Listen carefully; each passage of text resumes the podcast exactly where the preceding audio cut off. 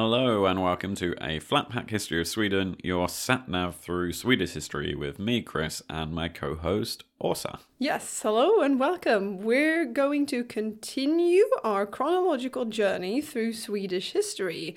In this episode, we'll look at what happens after Karl Knutsson Bonde is deposed as King of Sweden for not the first, but a second time in early 1465. Karl Knutsson Bonde, or KKB as we like to call him on the podcast, uh, he's the man that seems to be endlessly sprinkling trouble over these already troublesome decades of the 1400s and the uneasy union that Sweden is in with the other Scandinavian kingdoms. So we look forward to that. And um, there was someone on Twitter who spoke to us recently who wasn't sure how to pronounce your name because apparently we say it a bit differently. And some people seem to think I call you Elsa. Which you definitely don't. A lot of English speakers seem to think that that's my name, though it's not quite. Although I like the association with the princess in Frozen. She's called Elsa. I'm called Åsa with no L. Yeah, so it's like awesome, but Åsa. That's a good way to remember it. Yeah, but you have a very strong Swedish dialect, so that's why I said maybe people think we say your name a bit differently because you have the strong L. True. It's taken 90 episodes to get to us actually maybe explaining your name, but uh, hopefully it should be fine for most listeners. It's spelt, funnily enough. Maybe uh, people have never done this, but if you have a like English keyboard on your phone, if you hold down the A symbol, you will find that a bunch of other letters appear, and one of them is an A with a circle above. That is the first letter in my name, an O. It's an extra vowel sound present in all of the Scandinavian languages. Yeah, so yeah, I think most people will uh, know that already, but we thought it was just a funny thing to mention, so we'll do that. Uh, but it's now time for veckans svenska ordspråk, or as we call it in English, the Swedish phrase for the week. This week's phrase is visa vart skåpet ska stå. And just like last time, this phrase was suggested to us by our good friend and fellow podcaster Michael from the Scandinavian History podcast. I actually saw him a few weeks ago when he was in Stockholm for work. Uh, it was lovely to catch up and talk about all sorts of things history, podcasting, and so much more. So, thank you, Michael, for taking the time out of your busy work schedule to uh, come see Unfortunately, just me, because you couldn't make it. No, I was a bit sick, um, or you know, thought I was becoming sick. So it was always good to not go and meet people. Uh, so there was a few things I didn't do at work because I didn't want like the CEO to get sick and stuff like that, and that also meant not make, getting Michael sick. So uh, yeah, it was uh, a common sickness that's happening around, you know, when the temperature starts to drop at this time of the year in Sweden. So thought it was best to stay at home. And you didn't get a picture together. There was no evidence. No, we had so much fun that we forgot to take a photo, but it definitely did happen. But back to the phrase, visa vart skåpet ska stå. Yeah, and that literally translates to show where the cabinet or the cupboard should go. It's mainly a phrase used by removal companies, I guess. yeah, I guess. It does have that literal meaning of showing where you want that particular item of furniture to go, but it also has a figurative meaning that's similar to the English phrase show them who's boss meaning being uh, decisive, giving an order, and expecting people to follow. So you could say, for example, when you go into this meeting, you need to know that everyone at the company is against this proposal, but it needs to be done. So you just go in there and visa vart skåpet ska stå. Show them where the cupboard should go. Okay, that makes sense. You're you're the one pointing out how you want things done and and what things should happen. It's a little less straightforward than the English phrase "so them who's boss," but um, you should get the idea of how it's used. And I'd say it's a phrase that's used fairly regularly in everyday speech here in Sweden. So thank you, Michael, for that great suggestion. Indeed, but now let's pick up where we left off last time. It's the 30th of January in 1465 to be precise, and KKB has just been forced to abdicate the Swedish throne after spending less than six months on it this time. He's gone off to Finland to live off the rather generous land areas he was given there. The Swedish nobility and the peasantry have once again been engaged in both internal struggles and fighting against King Christian down in Denmark, who's still trying to rule all the three three Scandinavian kingdoms as one under the umbrella of the Kalmar Union, the personal union. So, what's going to happen now? Well, the first thing that's going to happen is that in the absence of a king, the Swedish council is going to choose a regent, a riksföreståndare, and then they're going to try and sit down with their Danish and Norwegian counterparts and see if they can once again try and put the pieces of the Kalmar Union back together. But let's look at the first bit of that first selecting a regent. Initially, Kjetil Karlsson Vasa becomes regent. He's the Bishop of Linköping and the one that's been leading the rebellion against King Christian now for the last few years. If you remember from the last episode the Archbishop of Uppsala was imprisoned by King Christian, Kjetil is the one who rallied the troops and took the fight to Christian. But Kjetil barely has time to order new business cards with his new title on before he dies. Yeah, he was likely born in 1433, although there are no exact records of when. So he's only about our age, uh, 32 or so, when he, like you said, dies in August 1465 after less than six months in the role of regent. He dies from the plague because there's currently a plague outbreak sweeping across, in particularly the northern part of the country, but we'll come back to that outbreak later. He's replaced in the post of regent by his ally, fellow bishop, and now senior statesman, Archbishop Jöns Bengtsson Oxenstierna, who's back in the game once more as regent for a second time, too.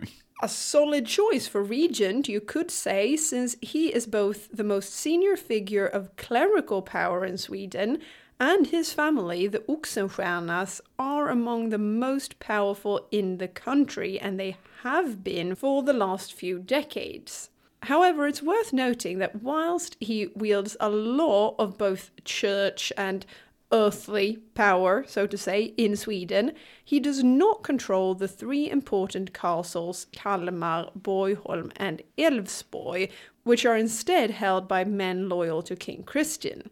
Still, a solid regent might just be what Sweden needs, because now there's going to be talks with the other Scandinavian kingdoms about the union.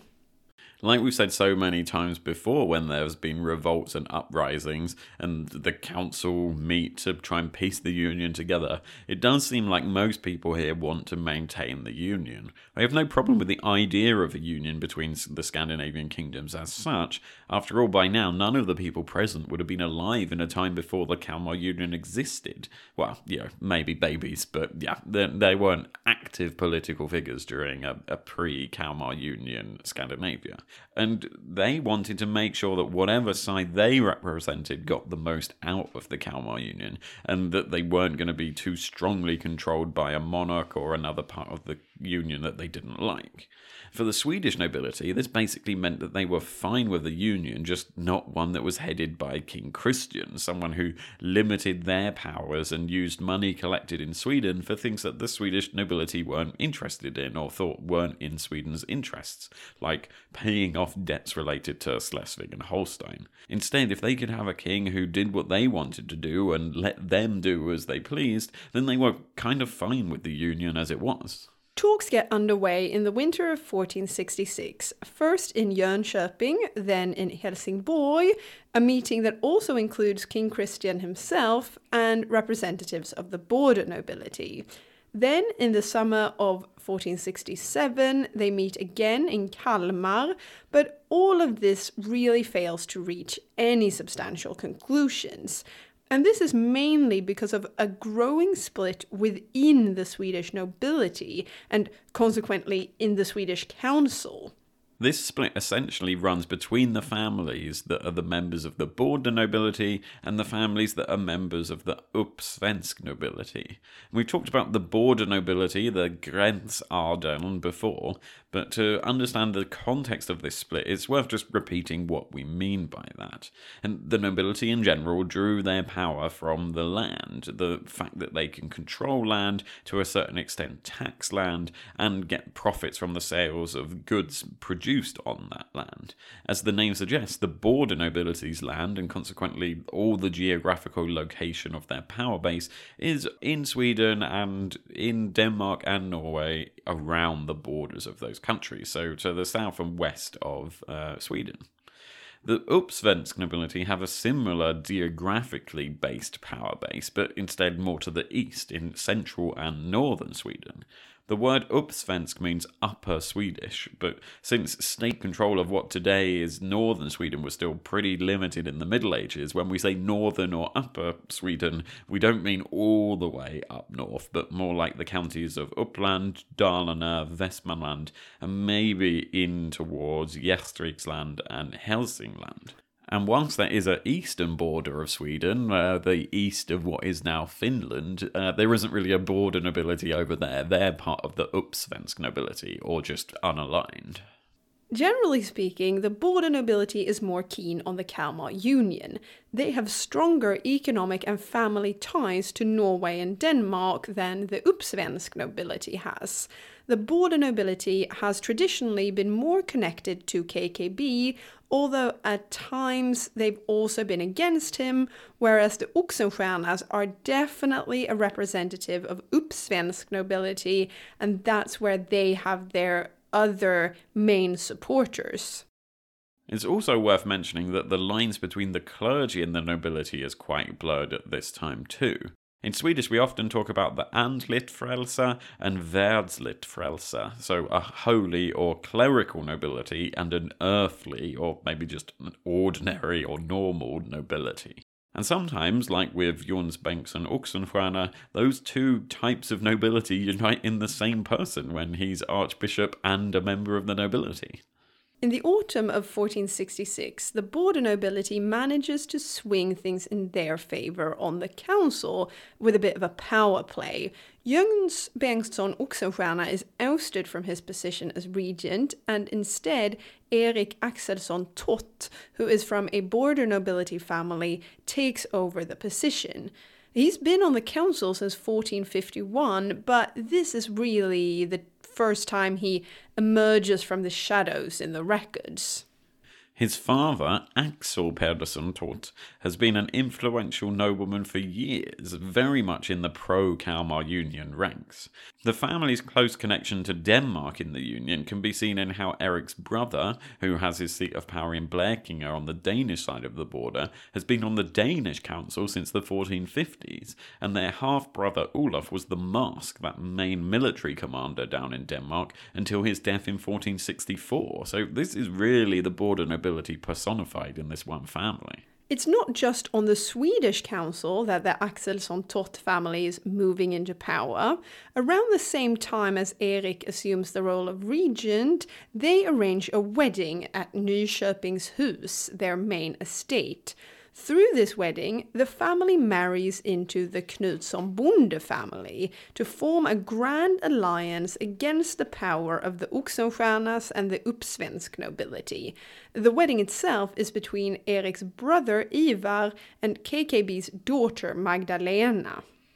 At this point, listeners might find themselves asking, uh, but hang on, since when did the border nobility start liking KKB? Aren't they the ones who are most keen on the Kalmar Union? Surely then it's counterproductive to want anything to do with KKB. And yes, if you're thinking that, you'd be right. It's likely that the border nobility's long term plan wasn't to try and reinstate KKB as a king of an independent Sweden, but rather to use the threat of KKB coming back as a card to play against King Christian. First, they wanted to stabilize the situation in Sweden so that Sweden could then show a united front against Denmark in negotiations in the Kalmar Union. Then they'd invite Christian to come back to the Swedish throne, but in a weaker position than previously, having been made to promise them uh, lots of concessions uh, to do with the Swedish council. And the way to get Christian to do this and to agree to giving them concessions was to dangle the threat of a return of KKB over his head. And if that didn't make Christian willing to play ball, then they would go and get KKB back, but again, make him promise to compromise or, you know, and give them concessions, or they would in turn go to Christian. I mean, it's political scheming of the highest order. Whilst the Axelsson Totts and the border nobility are busy with their plans, the Swedish peasantry in the northern area of the country are feeling, hmm, increasingly neglected by the council and the nobility. The nobility really needs to start learning at this point that they don't want these peasants to get grumpy, because grumpy peasants easily become angry peasants, and angry peasants become rebelling peasants, especially if they're from Dalarna. Yes, once again, Dalarna will be the heartland of a peasant rebellion, because during the summer of 1466, a nobleman by the name of Niels Sture, who has been a supporter of KKB since his first reign as king in the late 1440s and early 1450s, well, he is going around the county rousing the rebels, saying that they can't put up with evil King Christian from Denmark coming back, and the only thing that will save them from having to slave under a foreign king, well, that is, you guessed it, Karl Knutsson Bonde. By the time of autumn 1466, Niels Sture and his band of merry, rebelling Dalarna peasants are ready to move. They attack and take over Västerås Castle, a favourite target of rebels throughout Swedish history, and from there, on the 1st of November, they write a lovely public letter in which they demand the return of KKB to the throne. It's bad news for the upper Swedish nobility who don't want KKB back and don't want to have to deal with angry peasants on their doorstep. It's bad news for King Christian down in Denmark who, who just wants to get on with ruling Sweden as part of the Kalmar Union. And it's not great news for the border nobility either, because Christian blames them for this, accusing them of conspiring against him, aligning themselves with KKB to bring him back. Which is sort of true, or at least it's what the Axelsson Tott family were potentially ready to go and do, although this is probably not quite how they wanted things to turn out. No, uh, Niels Sture and the Dalarna peasants sort of jumped the gun before the border nobility were really ready. Uh, so that's that's what's happened here. And either way, in, in as 1466 becomes 1467, we find that King Christian, the Oxenstiernas, and the Uppsvensk nobility now strangely find themselves on the same side of a conflict. And just to remind ourselves, these are the same people who just a few years ago rose up in rebellion against the king, and the king had imprisoned imprisoned their main man, Jöns Bengtsson Oxenstierna, the archbishop. But the political actors of 15th century Sweden seem to live by that famous old saying, my enemy's enemy is my friend. So, faced with the threat of angry peasants and KKB returning, they join forces and begin to plan a joint attack on the border nobility and the Axelsson Totts in particular. As, you know, they've been hinting that they want KKB back, so now the peasants have taken their stand with KKB. King Christian decides to take Tot on for saying that he would want KKB back. so it's a lot, a lot going on here. Yeah, it's very confusing sometimes. But from his base in Denmark, King Christian blocks trade to Sweden and attacks border nobility positions on both the Swedish and Danish side of the border.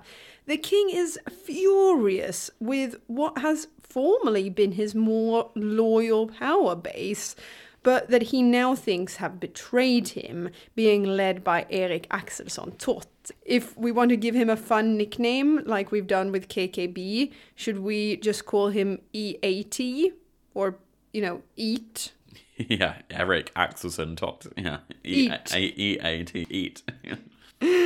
Meanwhile, further north, the Oxenstiernas are trying to take the fight to the peasants, but either their campaign was badly planned, or they underestimated the support the rebellion would have, because their counteroffensive doesn't go very well, and in the end, Jöns Bengtsson Oxenstierna has to leave his home at the Archbishopric in Uppsala and flee to Öland, where Borgholm Castle is still controlled by men loyal to King Christian.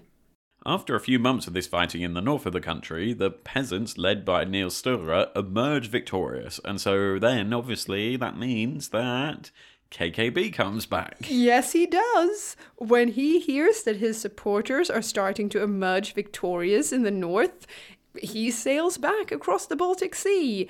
On the 12th of November 1467, he arrives in Stockholm, and once again, he's on the throne of Sweden for a third time. Yeah, this is ridiculous now, isn't it? Yeah, uh, how how has this been able to happen that he's been kicked out twice and come back twice and you know became king in the first place? It's uh, yeah, it's it's really fascinating how this is able to happen. I remember, you know, if you look sometimes when you see these like lists of kings and things, you think, oh wow, look that that guy was king and then he got kicked out, but he came back, and then it happens again.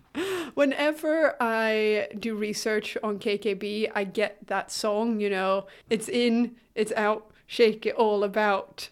I don't know if he did much shaking about, but uh, yeah, he's certainly in and out. But this time, his power base is broader than it was last time he was on the throne.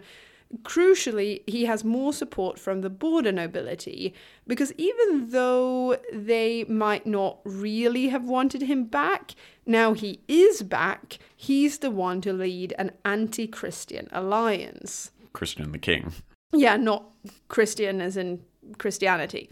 In fact, even the Oxenstiernas sort of grudgingly fall in line and accept him after he's promised he won't retaliate against them for joining with Christian and fighting his supporters before he came back. Likely getting the Oxenstiernas to agree with this is aided by the fact that their main man, Archbishop, ex regent, all round statesman, and former prisoner Jöns Bengtsson Oxenstierna, well, he dies at Borgholm Castle on the 15th of December 1467. Yeah, so their family and faction's a bit leaderless at the moment, and things might not have come down to that great an extent though because KKB doesn't have time for a formal election, any traditional ceremony at Mora stenar or even an actual coronation. It's pretty much straight back to fighting as soon as KKB is back in the country. Or you know, the fighting never actually stopped. He just steps into the fight against Christian. No, it didn't stop. And after a while, it seems like the Oxenstiernas and the people loyal to them seem to never really have gone over to KKB's side anyway. They soon side with Christian after all. Yeah, so they changed their minds pretty soon after. Yeah, and for the next few years, fighting will sort of occur in peaks and troughs across Sweden, but it never really ceases. We won't go into it in too much detail, mainly because it's not that interesting and it's a lot of the same, you know, fighting interspersed with attempts at peace negotiations, usually with the Hansa acting as mediators, as they tend to do, but then those negotiations falling apart and fighting starting back again, and so on and so forth. Yeah, we don't need to repeat ourselves uh, many times about that. And broadly speaking, the fighting is done with King Christian, the Oxenstiernas, and the upper Swedish nobility on one side, supported by some elements of the border nobility, with KKB and his supporters, of which the Axelsson Tott family is the strongest, on the other side with the rest of the border nobility. In fact, the ties between KKB and the Axelsson Totts are tied even tighter in 1468 when KKB makes Ivar Axelsson Tott, Eric's brother, his heir. Or rather, he makes it known that Ivar should be named regent in the event of KKB's death until the council can elect a new king. KKB makes these generous concessions to counteract Christian's intentions of regaining power in Sweden by trying to instigate a conflict between KKB and the Axelssons. So, yeah, KKB realizes that if his party splits, he's more weak. So uh, yeah, he's trying to preempt any tactic from King Christian by bringing the Axelsson Totts into his sphere of influence even more. Whilst we won't cover all this fighting, there are two events that are particularly interesting to mention. In the spring of 1469, whilst Christian is fighting Ivar Axelsson Tott in the west of the country, the Oxenstiernas and their supporters initiate a renewed revolt against KKB after a period of being a bit ambiguous. A nobleman by the name of Erik Karlsson Vasa, a loyal Oxenstierna follower and brother of former rebel leader, bishop, and short term regent at the start of this episode, Kjetil Karlsson Vasa, he declares himself Rikshövitsman, the main military leader of the country, and a post KKB actually held for a few years in the 1430s.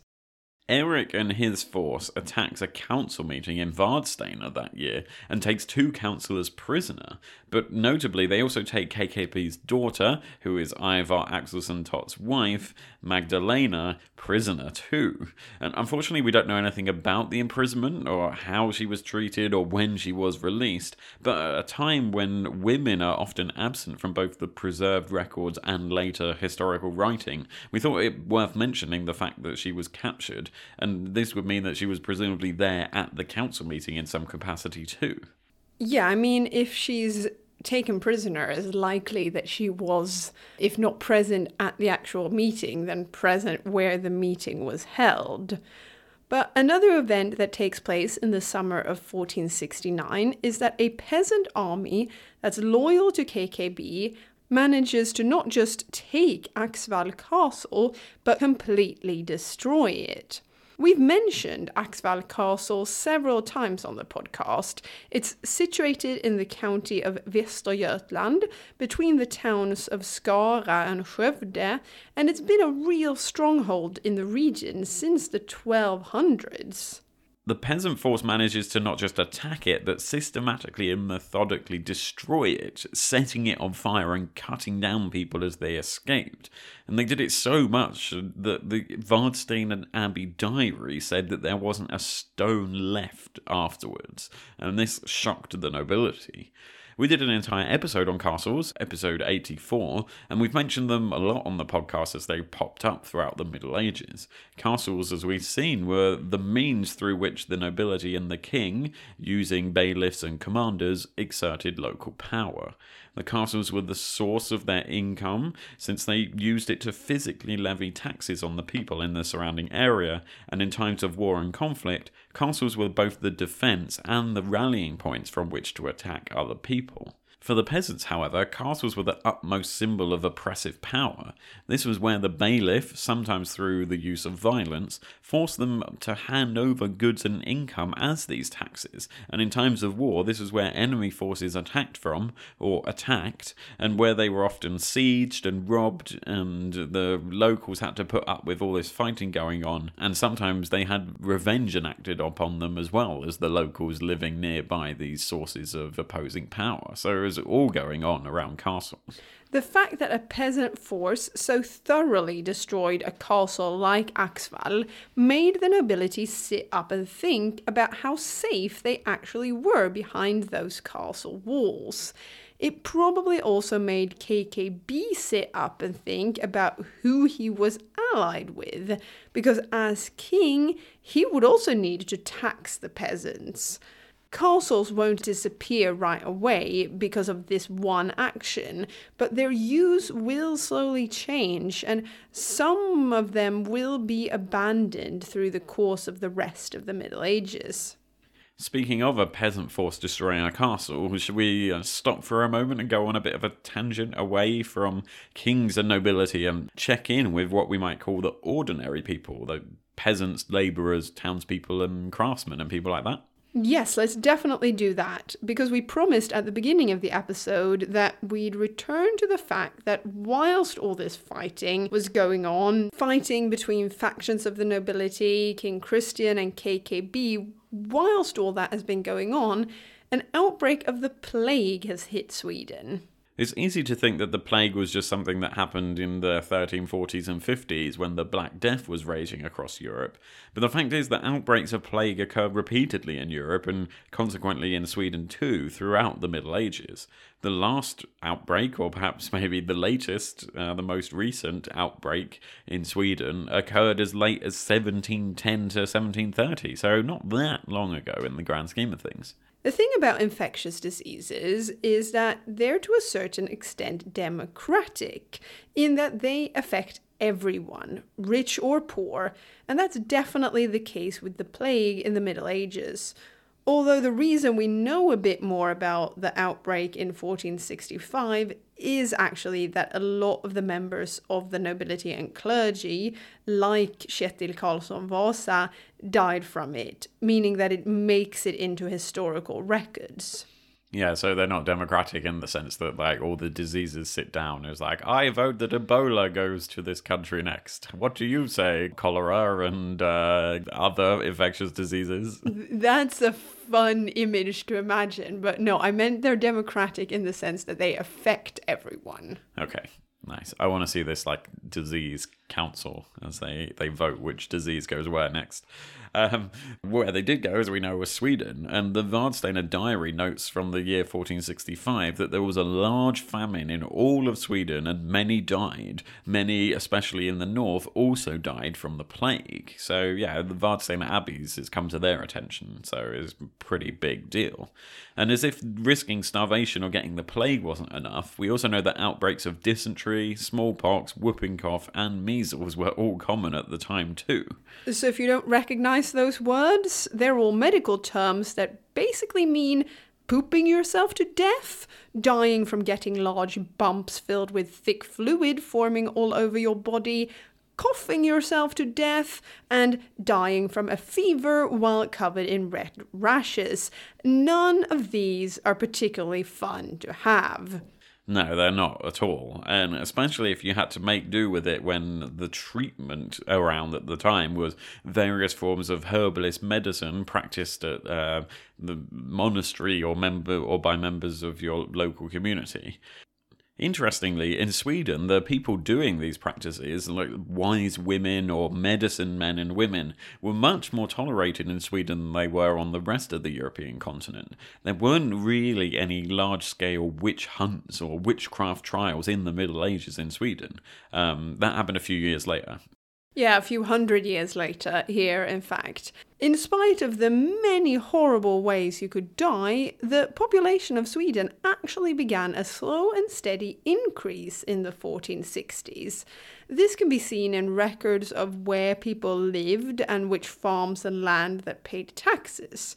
In these records, we see that people were now moving back into areas and beginning to work lands and farms that had previously been abandoned. Yeah, that were all abandoned during the Black Death. And in general, it's hard to know how much the political turmoil, fighting within the nobility, and struggles for the throne affected the average person at this time. The likelihood is that it depended on who you were and where you were at that time. Uh, you know, it's all kicking off in Dalarna most of the time, but not necessarily on the west coast it's very much more likely that at certain points of time you're much more concerned with things closer to home, like trying to supplement a bad harvest by killing some wild game so your family doesn't starve, whilst at another time you might be more directly affected by violence because you hear a rousing recruitment speech urging you to join a peasant rebellion, or perhaps your local area has been subjected to a new and particularly forceful bailiff who wants to collect the latest tax, though there's all manner of scenarios that could possibly affect you. Exactly. One thing is pretty certain, though people weren't as clueless about the world around them as we might think we might think that, oh, a woman farm labourer back then would know nothing. She couldn't read or write. She only milked cows all day. How could she know about the world like I do, who can read news from all over the globe on a smartphone in my pocket? And sure, to some extent, that is the case. Farm labourers milking cows in Sweden in the 1460s wouldn't know what I know about what's going on in, say, English politics. but they also wouldn't be clueless about what's going on in their own country or even their own continent. And largely that's because of a very high church attendance at this time. We've talked a lot about how religious Sweden was in the Middle Ages and the fact that the people belonged to the Catholic Church, which was a pan European political as well as religious entity. And that meant that from the church pews, they'd hear about stuff coming from the Pope and from their own archbishop and local bishop, which wasn't just church stuff, but also included what we would call politics and news today. And whilst the service itself was held in Latin, of which your uh, cow milking farm labourer probably didn't understand a single word of, what was said would be translated or interpreted to her on the Kyrkbacka, the area outside the church where people would congregate to share what was going on in the local community and beyond. So, yeah, I agree. It's easy to think of lower class people in history as clueless and uninvolved in the political events that happened around them. And yes, much of their time was dedicated to the basic act of survival, and that makes their lives different from ours. But we should perhaps be careful before we assume they didn't know anything about what was going on, or, you know, that they didn't have an opinion about who was running the country.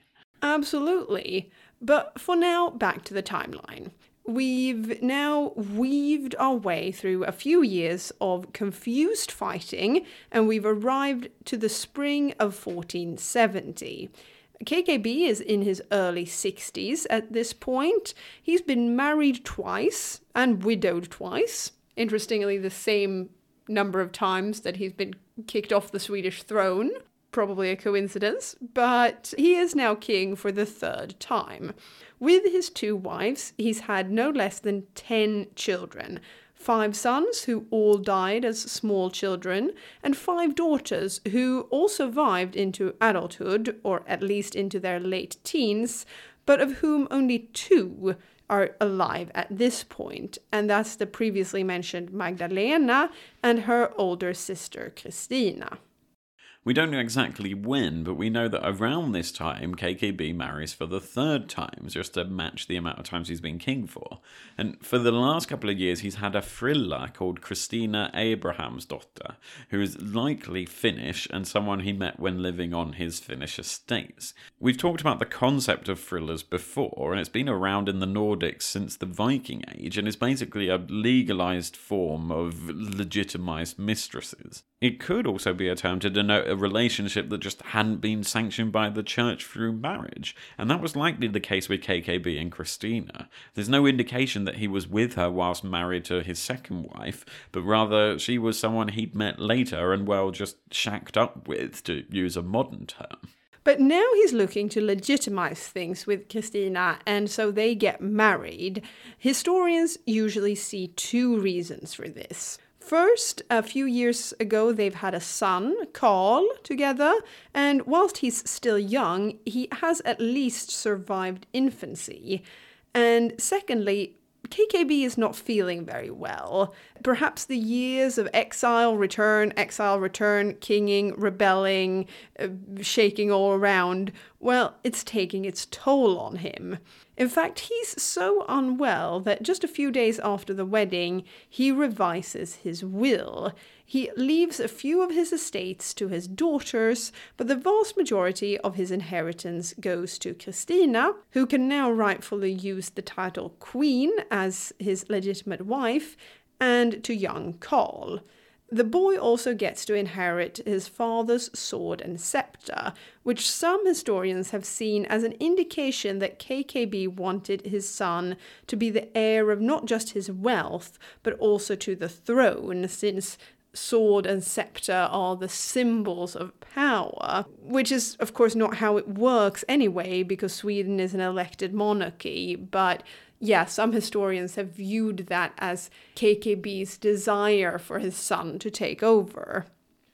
In the political turmoil that was raging across Sweden, any talk of legitimizing an heir, especially one that was just a child, was likely premature, and there's no record of Karl being introduced to the council as a potential heir to the throne. The last thing KKB does is name his nephew, the young nobleman Sten Sture, the executor of his will and guardian of his wife and son.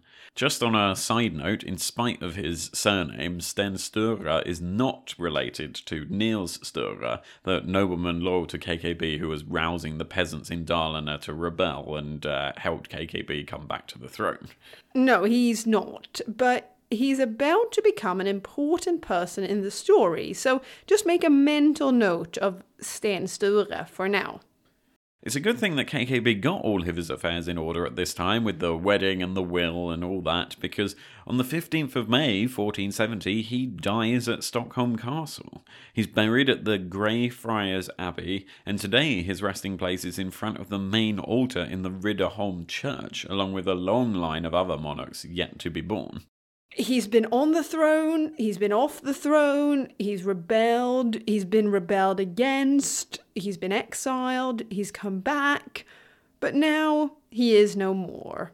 Or, as the Swedish history podcast Kungar och Krig, Kings and Wars, they summarized his life and time in power with the words It was chaos when he came, it was chaos whilst he was there, and it was chaos when he left.